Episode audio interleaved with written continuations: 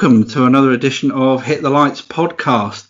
I've a very special guest with me today. I have Kirsty Johnson. How are you? I'm very well, thank you, Gary. How are you? Yeah, I'm not too bad, thank you. Dealing with the challenges that we're all facing at the moment. Um, how are you coping through this uh, unusual time? Um, I'm still relatively busy. Um, I'm not a girl that likes to sit still, um, so I've been doing a lot of time spending a lot of time um, training people, doing a lot of online webinars, things like that. Keep myself busy, so I'm still as busy as I was sort of six months ago. that's that's a good thing, I suppose. You forget time passing uh, when you're stuck. That's it, that's it. Yeah. So probably a, a, good place to start for us then is what we tend to do is discuss uh, people's apprenticeships, how they came to kind of enter the industry. But I thought might, might be a good point to start with yourself is um, I understand. I think you went into a forensic science degree after leaving school. I did. So I have a full um, BSc honours degree in forensic science, um, which I know is a little bit strange for the electrical industry. so what, why why forensic science? I love to know how things work. So for me, it was the chemical composition side of forensic science that really got me involved um, with that. And that's what's translated well into the electrical industry. It's the wanting to know how things work. I love it. I love it. I am, I am probably the atypical nerd. Yeah. So did you find you were, you led yourself into making that decision into, into going to university or were you given any kind of careers advice and support leaving school? Um, I wasn't really given much support. So I came from a sort of place where not many people go to university.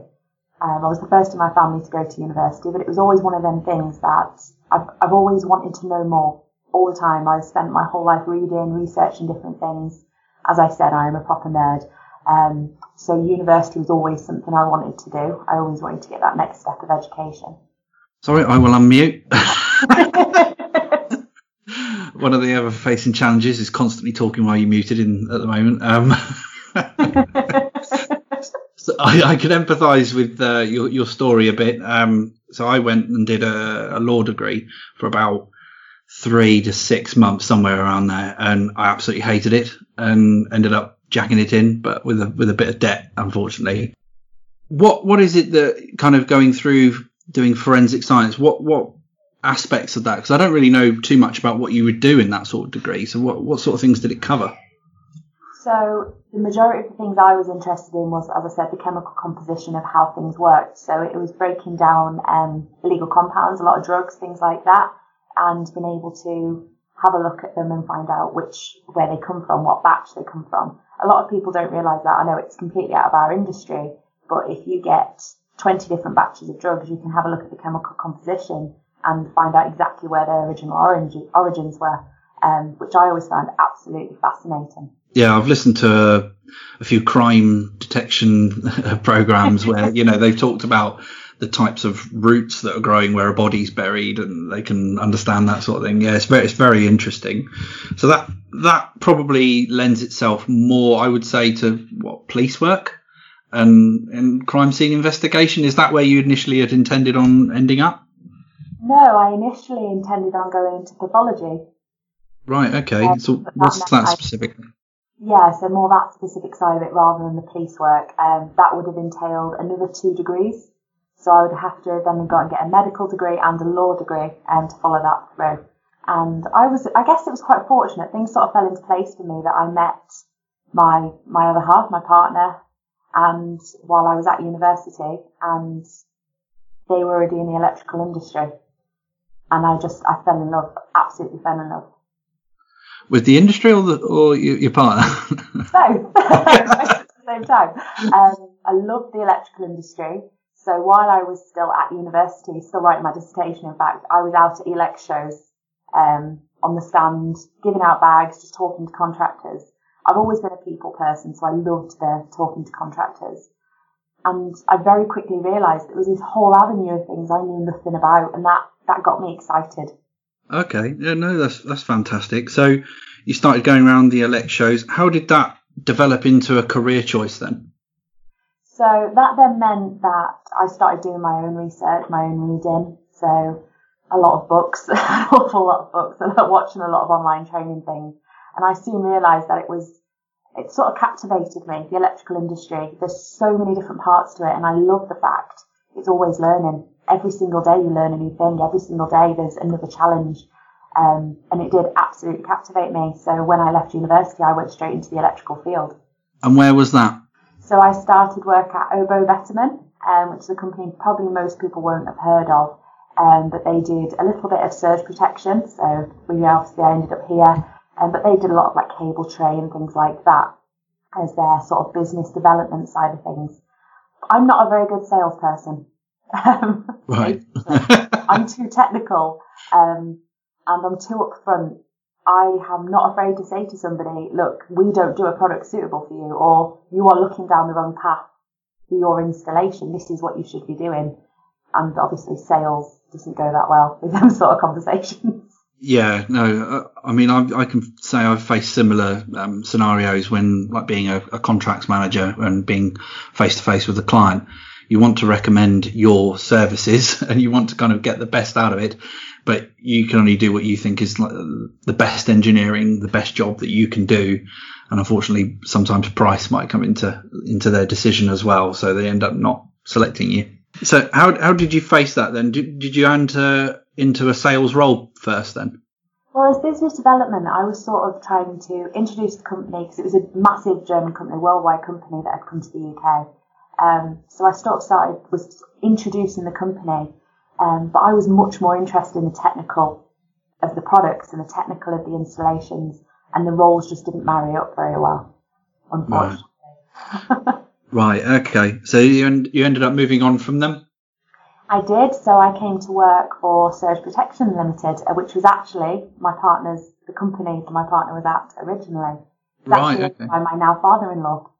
Right. Okay. Keeping it in the family. That's good. Yeah, so how how did you enter that business? Did you obviously you say you enjoyed the technical more than the sales? So did they uh, put you straight to use in that sense? Yeah, so straight away, even though I was, my job was sales, um, I was an area manager, but because it was only a small family company, my sales role as it was incorporated everything technical that was anything going on in my region. So straight away while I was looking at specs, I was dealing with contractors, dealing with their sites, out on site visits. It was, it married the two up very, very well. And I very soon realised that in my role, I didn't have to sell anything. I hmm. now don't sell anything. I can advise you and talk through an installation and tell you what I think and explain the regulations and how they work with your installation, but I won't sell a product. That's my ethos is today. Okay, yeah, no, that's a good approach. Did you find any particularly challenging installations that were a bit of a, a mind bender at the time? Um, looking back now, yeah. So when we get, if you get a lot of buildings on one site, sometimes when I, I remember when I first started to go out, if I had a lot of different buildings, I used to worry a little bit. Um, because obviously it was a, it was a big thing. And I think, especially being a woman in this industry, I was questioned a lot. So I had to be very sure about what I knew when, before I opened my mouth, essentially. Mm. So I would always make sure that I would take extreme, a lot of notes. I would take a lot of photos and I would discuss it all with the director uh, before I made my, my decision just to make sure that I was on the right path. Yeah. So what, what aspects of lots of buildings was particularly challenging? Because you can get a lot of sites where they've got multiple buildings where some buildings might have lightning protection systems, other buildings might not. Um, so you have to then worry about induced voltage coming from lightning going to ground that can be picked up further down the line. Mm. We have, it, it's a more complex system when we look at buildings like that it's not just like we put a surge device and it protects the entire installation. Then we've got to look at a lot of different avenues. Yeah. Okay. Yeah. No, that sounds very interesting. Um, so when you say you you kind of you've developed into the technical, I understand you're a, you're the technical director for the business now. I am. So you've you've progressed through up to that role. I have, yeah. So I've been with the company now uh, about eight years, and I am the technical. Um, it's got to the point now if anybody wants to know anything about regulations, they come to me, and that's because I've I've always had this ability since I was young. I can read something and it sticks in my head, and I think that's applied itself very very well to a technical role, um, which is why I now sit on the JPEL panel uh, for the regs on surge protection. It's that it's that sort of thing that's always helped me. Right. Okay. So, are there any? You say you don't have to sell a product anymore. You kind of just talk through the, the technical aspects. But does that present its any challenges in itself in terms of the level of understanding of your clients? Yeah. So I always take the view that when you're talking to a client, you start at the absolute basics. I do not care whether you are Joe Bloggs and you install one domestic house, or if you are a technical specifier that has specified hundreds of thousands of buildings. I always start with the simple facts of how a surge device works. Um, I use a bathtub analogy for anyone that's ever done any of my training, and it's something that I come up with explaining it to my hairdresser of what I did for a living. And I use that analogy, and it doesn't matter who I'm speaking to, I start right at the bottom because mm. I think there's a lot of people just assume people have knowledge, and I think that's a very, very dangerous way to go about things. Sure. I think I know where you're going with the bathtub analogy, but do you mind just uh, giving us the abridged version? Okay, so the way I explain how a surge device works is if you think of a bathtub and if you turn the taps on because and you get distracted, your kid's calling you or your phone's ringing or whatnot, your bathroom doesn't flood because your overflow kicks in on your bath. Surge device does exactly the same for your consumer unit. So when the voltage goes up on the consumer unit, the surge device creates the overflow to earth to get rid of the excess voltage. So how it does that is as the voltage comes up on your board, the resistance goes down through the surge device to create an easier path to earth.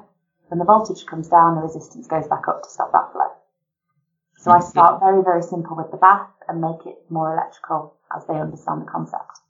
Yeah. So do you find you've you've got a wide range of, of clients now that you're kind of having to explain that to uh, in terms of the, the competency. You obviously always start at the basics, but in terms of probably your your clients for the company then do you end up just wholesaling out to you know distributors across the country or do you actually focus in on the technical installations so we do a bit of both so we work with a range of wholesalers distributors people like that but they if they have any technical difficulties they know come straight back to me um, it's not something that they go off and sell it and then Mavericks by themselves. If there's any installation questions, they always come back to me.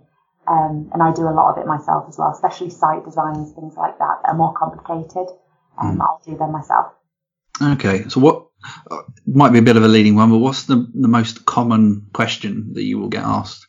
Do you know actually right now my most common question is about the wire the wiring diagrams that are in the regulations about CT1, CT2. Mm-hmm. That is one of my most complicated questions, not complicated, most common questions right now, because even people that I've spoken to that are NIC assessors seem to think that they are wiring diagrams, and I have to try and explain that they actually are internal workings of a surge device.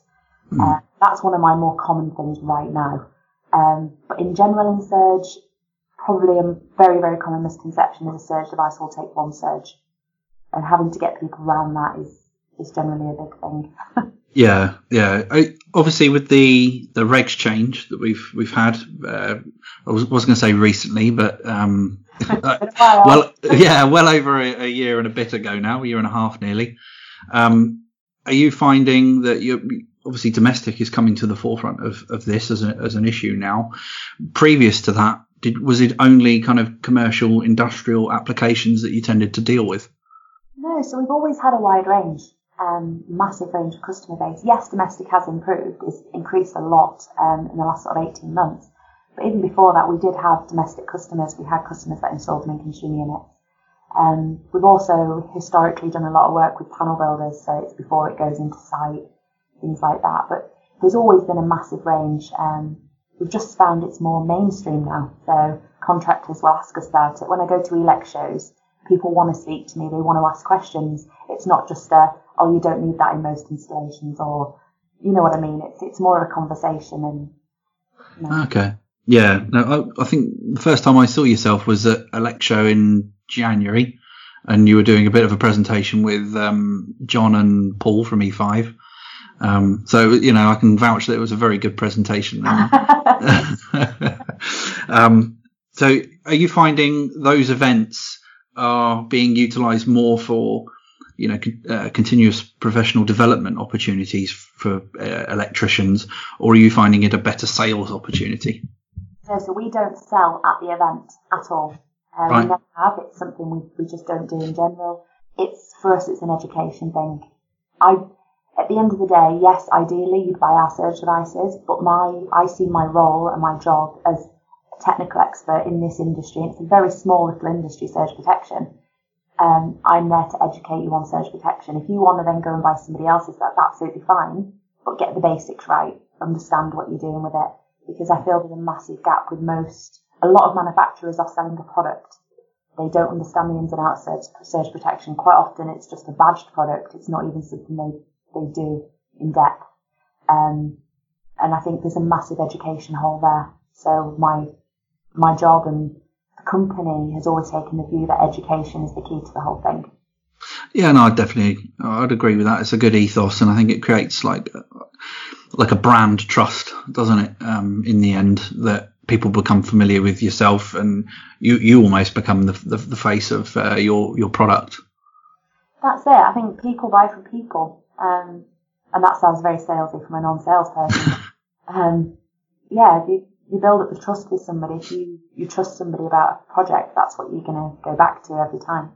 Yeah, yeah, no, I, I can vouch for that. Uh, coming from like a, a control panel manufacturer, background, it was always we had the exact same products in every panel.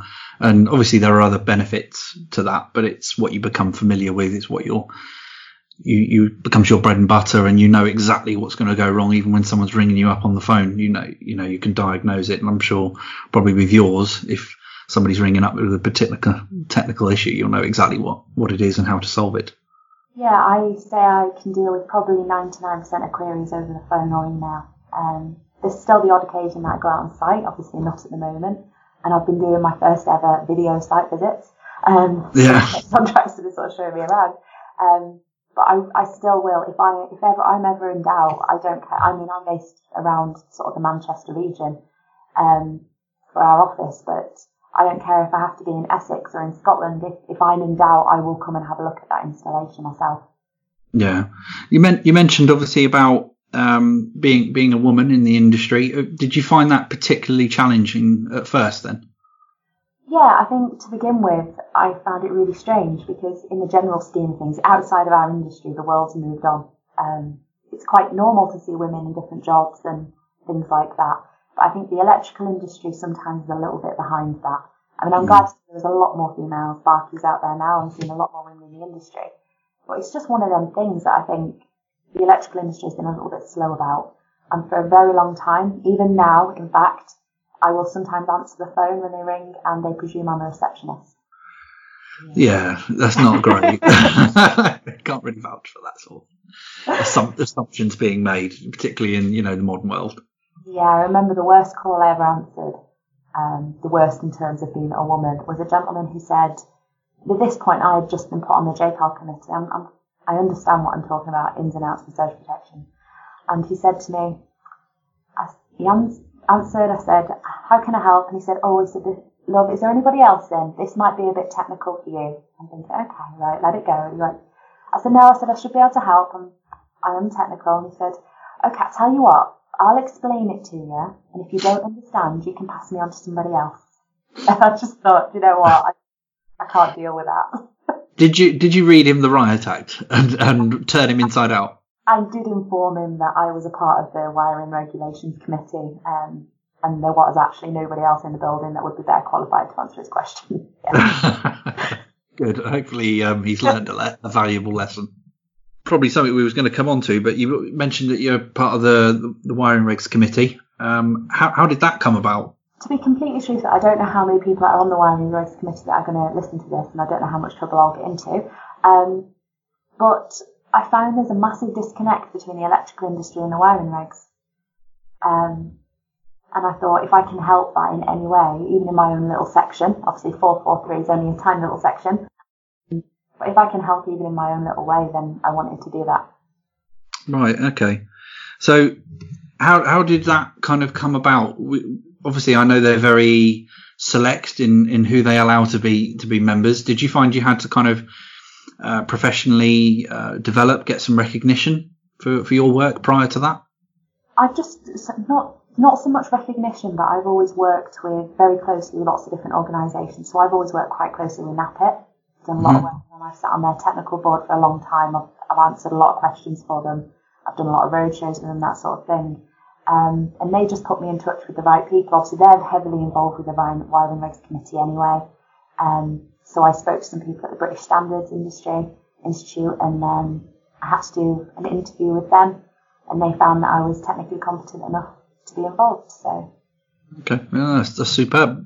Are there are there quite a few women on on the um, the committee? No, no, there is not. I am the only woman on my panel. I've never met another woman to do with the, the wiring regulations committee, no. right, okay. I'm sure the first day I ever turned up, most of them thought I was there to bring them coffee. Right, okay. so if there if there is anyone listening, maybe that's something that should be changed. I think it should. But the thing is, I'm not saying that is a sexist thing, than being no women on the wiring committee. Um, I think by the year 2020, there should be more. But there's not many women in them sort of technical roles. So I don't think it's something we can change at that level, the wiring regs just yet, but it's something we can change at the lower levels in, in the electrical industry. We can start bringing women into more technical roles, things like that. Yeah, I think you probably hit the nail on the head. If, if you have a, a wider pool to actually start from, people will naturally filter to the top in the same way that you, yourself has. And uh, the more opportunity there are for, for women in the industry, the more likely you are to have someone who technically excels and, and move into those roles. So I think, like you say, I think we're hopefully seeing a, a trend change. Um, certainly, I think from my experiences, I am. Um, and I, I, don't, I think it still has to be based on merit and technical competence, yeah. but I, but I think the as long as the opportunities and things for discussion can still start being there, then yeah, I think the industry can move forward for the better. Yeah, definitely. I'm not I'm not someone that's out there waving a flag saying women should all be in these roles, but there definitely shouldn't be the lack of women that there are. Um, but as I said, I don't feel that's been a, possibly not an active choice that's been made, and I may be wrong. That may have been a choice, um, but it, it does need to Sure. So you obviously mentioned about doing a Lex show. Obviously, we've heard the uh, the podcast with E5, the webinars you've been doing. You know, I'm sure I think there's been quite a good uptake on those, hasn't there, recently? Yeah, I think I've trained about 300 people since the end of April online. So I've wow. relatively well. Yeah. no, that's really that's really good. I really know how to use doing a webinar. Yeah. Learn on the job. Well, yeah, I think that's probably like everyone with, with Skype and everything at the moment. It's um, learn as you go and talk while you're muted. So that's it. um, so, in terms of educating the electrical industry, then where where do you see it going in in the future? I think people are getting much more used to the fact they've got to continue educating, rather than I think the mindset has always been, oh God, we're getting new regs. Oh, we've got to pay for another course. We've got to buy another book. You know what I mean? Um, I think people are being a lot more aware that they've got to do this now. It's not just about new regulations coming through. We've got new technologies that are coming out all the time. Um, and people are much more aware that that's something they've got to carry on doing. Although I do think that curriculums for apprentices, things like that, do need to change. Um, I've done some work with some colleges where I've done some training for their apprentices on surge protection because surge protection still isn't on the curriculum. Mm. Yet it's a part of the 18th edition. I can't understand how a contra- an, an apprentice can leave things like that without having knowledge of the 18th edition regulations. Yeah, yeah, no, I definitely uh, agree with that. I think there was so much scope gap. Even when I left, uh, I think it was the 17th had only just come in when, when I finished mine. And yeah, you, d- you don't know very much at all apart from what you've done on in your day job, really. Exactly, exactly. I think that's the thing with the industry. You sort of pigeonhole, don't you? you? Sort of start your day job and the stuff you're doing day in, day out, you might understand completely um, everything about. But there'll still be other bits that you don't maybe understand that education is such a big part of. So it, it's such a massive thing in the electrical industry is the education. Mm. Uh, some people are a little bit frightened of that. Yeah, I, th- I think I've I've heard. Uh, I'm going to quote Paul Meenan here, and I know he's spoke about potentially splitting up the the regs into two sections. You know, having your fundamental principles, and then you've got all the special locations.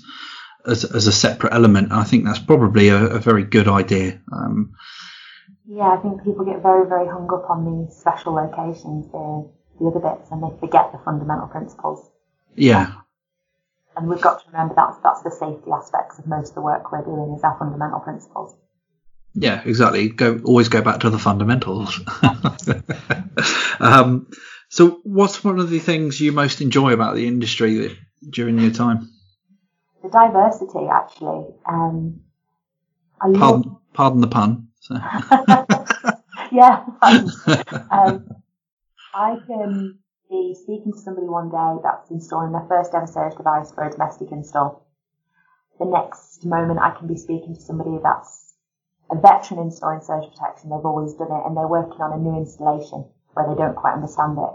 I can be working on with a telecoms company where they don't know anything about surge protection at all, but they know they need it for their kit. Or I might be dealing with somebody that's dealt with another supplier that they haven't explained things the way they understand. I feel like the electrical industry, especially in my role, I deal with such a varied amount of people, and I love it. I absolutely love it. Mm. No, that's, that's that's awesome. Do you, what's the thing you dislike the most then? Um, I can't say the language because I feel like I will upset a lot of electricians. um, assumptions. I think assumptions drive me a little bit crazy. Um, I think I, I am a young woman. I'm still a woman in my twenties, um, and I do get that assumption that I can't quite possibly know what I'm talking about. Right. And I think the electrical industry needs to have their minds open, a little bit more open about the fact that there are different people in the industry.